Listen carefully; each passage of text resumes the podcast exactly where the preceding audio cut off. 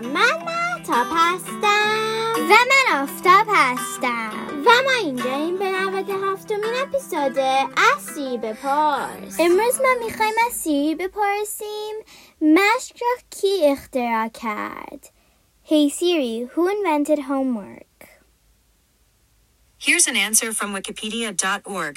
It is often thought that Roberto Nevilis of Venice, Italy invented homework in 1095 or 1905 as a punishment for his students.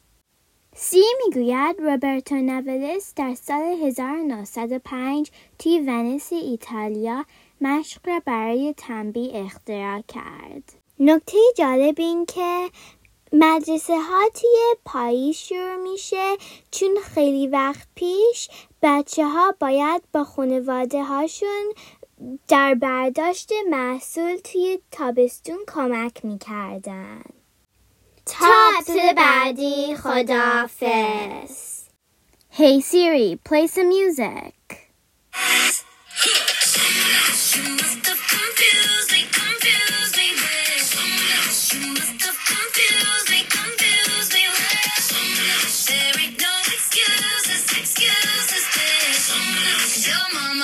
You better.